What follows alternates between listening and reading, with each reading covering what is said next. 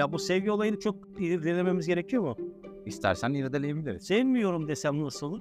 Ya bilirsin, nasıl istersen. Neden seviyorsun diye sorarım. Tamam anladım ben.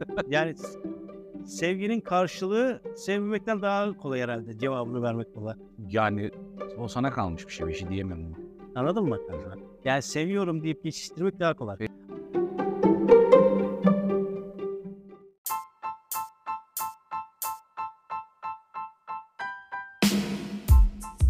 Türk Vakalar Podcast kanalına hoş geldiniz. Ben Samet. Bugün yanımda Recai Bey olacak. Abi hoş geldin. Hoş bulduk. Nasılsın? İyiyim. Sen nasılsın? Teşekkür ederim abi. Seninle program yaptığım için ayrıca mutluyum. Ben de çok mutluyum. Abi meslekte kaçıncı yılın? Yani saymadım ama çok sene oldu. 20 yıl olmuştur. Kaç totalde mezunusun?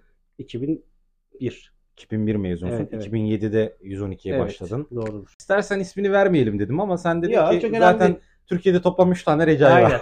112'de de İstanbul 112'de zannedersem bir tane var. Çok uzunca süredir meslek icra ediyorsun. Bu mesleğini severek mi yapıyorsun? Yer yer değişiyor aslında bu. Ya bazen çok seviyorsun, bazen sevmiyorsun. Bu tamamen nöbetin işleyişiyle, gidişatıyla alakalı. Yani nöbette bir vaka yaptıysan mesela çok seviyorsun. Evet. Ama tam işte öyle değil aslında da tam şöyle denebilir aslında. Gerçekten ihtiyacı olan insanlara yardımcı oluyorsa seviyorsun. Yoksa diğer türlü sevmiyorsun. Meslekte karşılaştığın böyle absürt bir vaka ya da komik ya da trajikomik hiç fark etmez. Evet, öyle bir vaka var açıkçası. Sen öyle söyleyince ben biraz düşündüm. Düşününce bu vakanın en ilginç vaka olduğunu düşündüm ben kendim. Anlatmam gerektiğini düşündüm. Şey kavgası diye gittik bu şeye, apartmanda iki komşu. Adam mızrak yapmış mesela günümüzde. Mızrakla bütün aileyi mızraklamış yani. Neyi mızrak yapmış abi? Ya bir aparatla işte ucuna keskin bir cisim yapıp uzaktan herkesi mızraklamış yani adam. Çok ilginç gelmişti bana o mesela. Abi yani 4 kişiyi karşı taraftan 4 kişiyi etkisiz hale getirmişti. Yaşlı, genç, dul ve yetim ayırmaksızın. Geçerliliği hiçbir zaman bitmez mızrağın.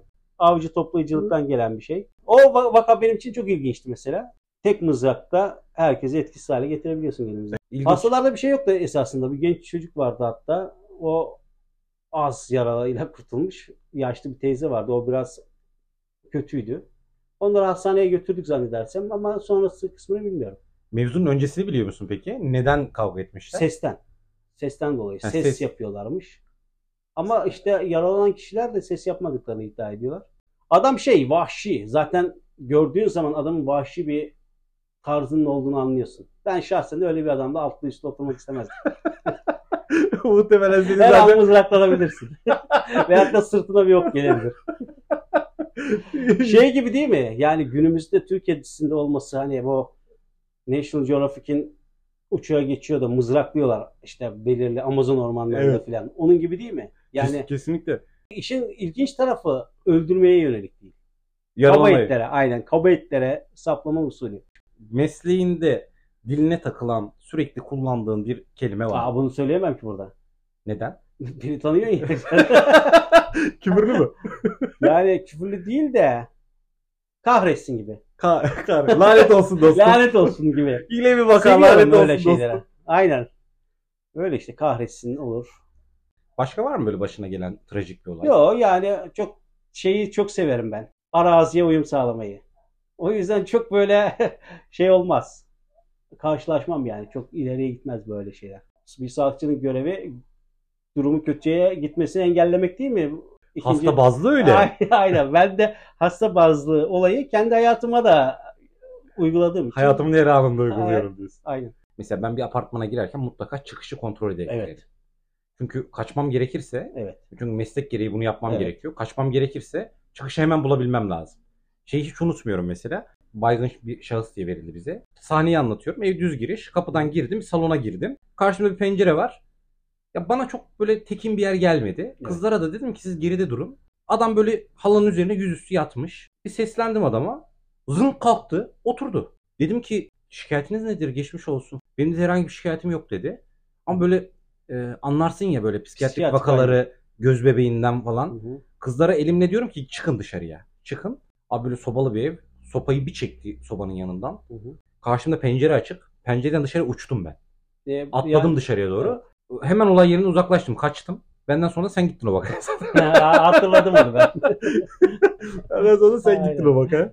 Ya hatırladım. O kötü bir vakaydı gerçekten de. Yani adam eline bir geçirse beni, kaçamasam mahvolurum yani ya, arada. Şöyle düşünüyorum ben. Yani planlama anlatıldığı gibi değildir hiçbir zaman. Gittiğin zaman neyle karşılaşacağım ve neyi sana saldırırlar mı? Çünkü Türkiye'de sağlıkçılara ciddi anlamda bir zarar veriliyor. Bu yüzden işte insanoğlu her şeye alıştırıyor ya kendini. Sağlıkçı da kendini alıştırıyor. Dediğin gibi ikinci yollara bakıyor. Veyahut da kendini koruma yöntemleri nasıldır diye geliştiriyor ister istemez. Bunu da yapmak zorunda zaten. Yani işte tecrübeli oluyor. Esasında bu bahsettiğimiz olay yerinin güvenliğini sağlayıp ve kendine yönelik yöntemler geliştirmen zamanla oluyor. Hiçbir zaman kitapta yazıldığı gibi olmuyor. Değil. Hiçbir zaman değil.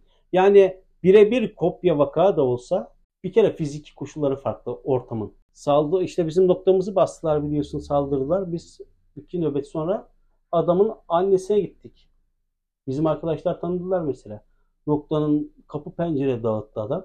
Annesi hastaymış, akciğer kanseri.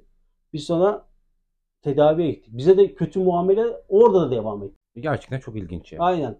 Ailesinin ihtiyacı var ambulansa ama sana kötü muamele yapmaya devam ediyor.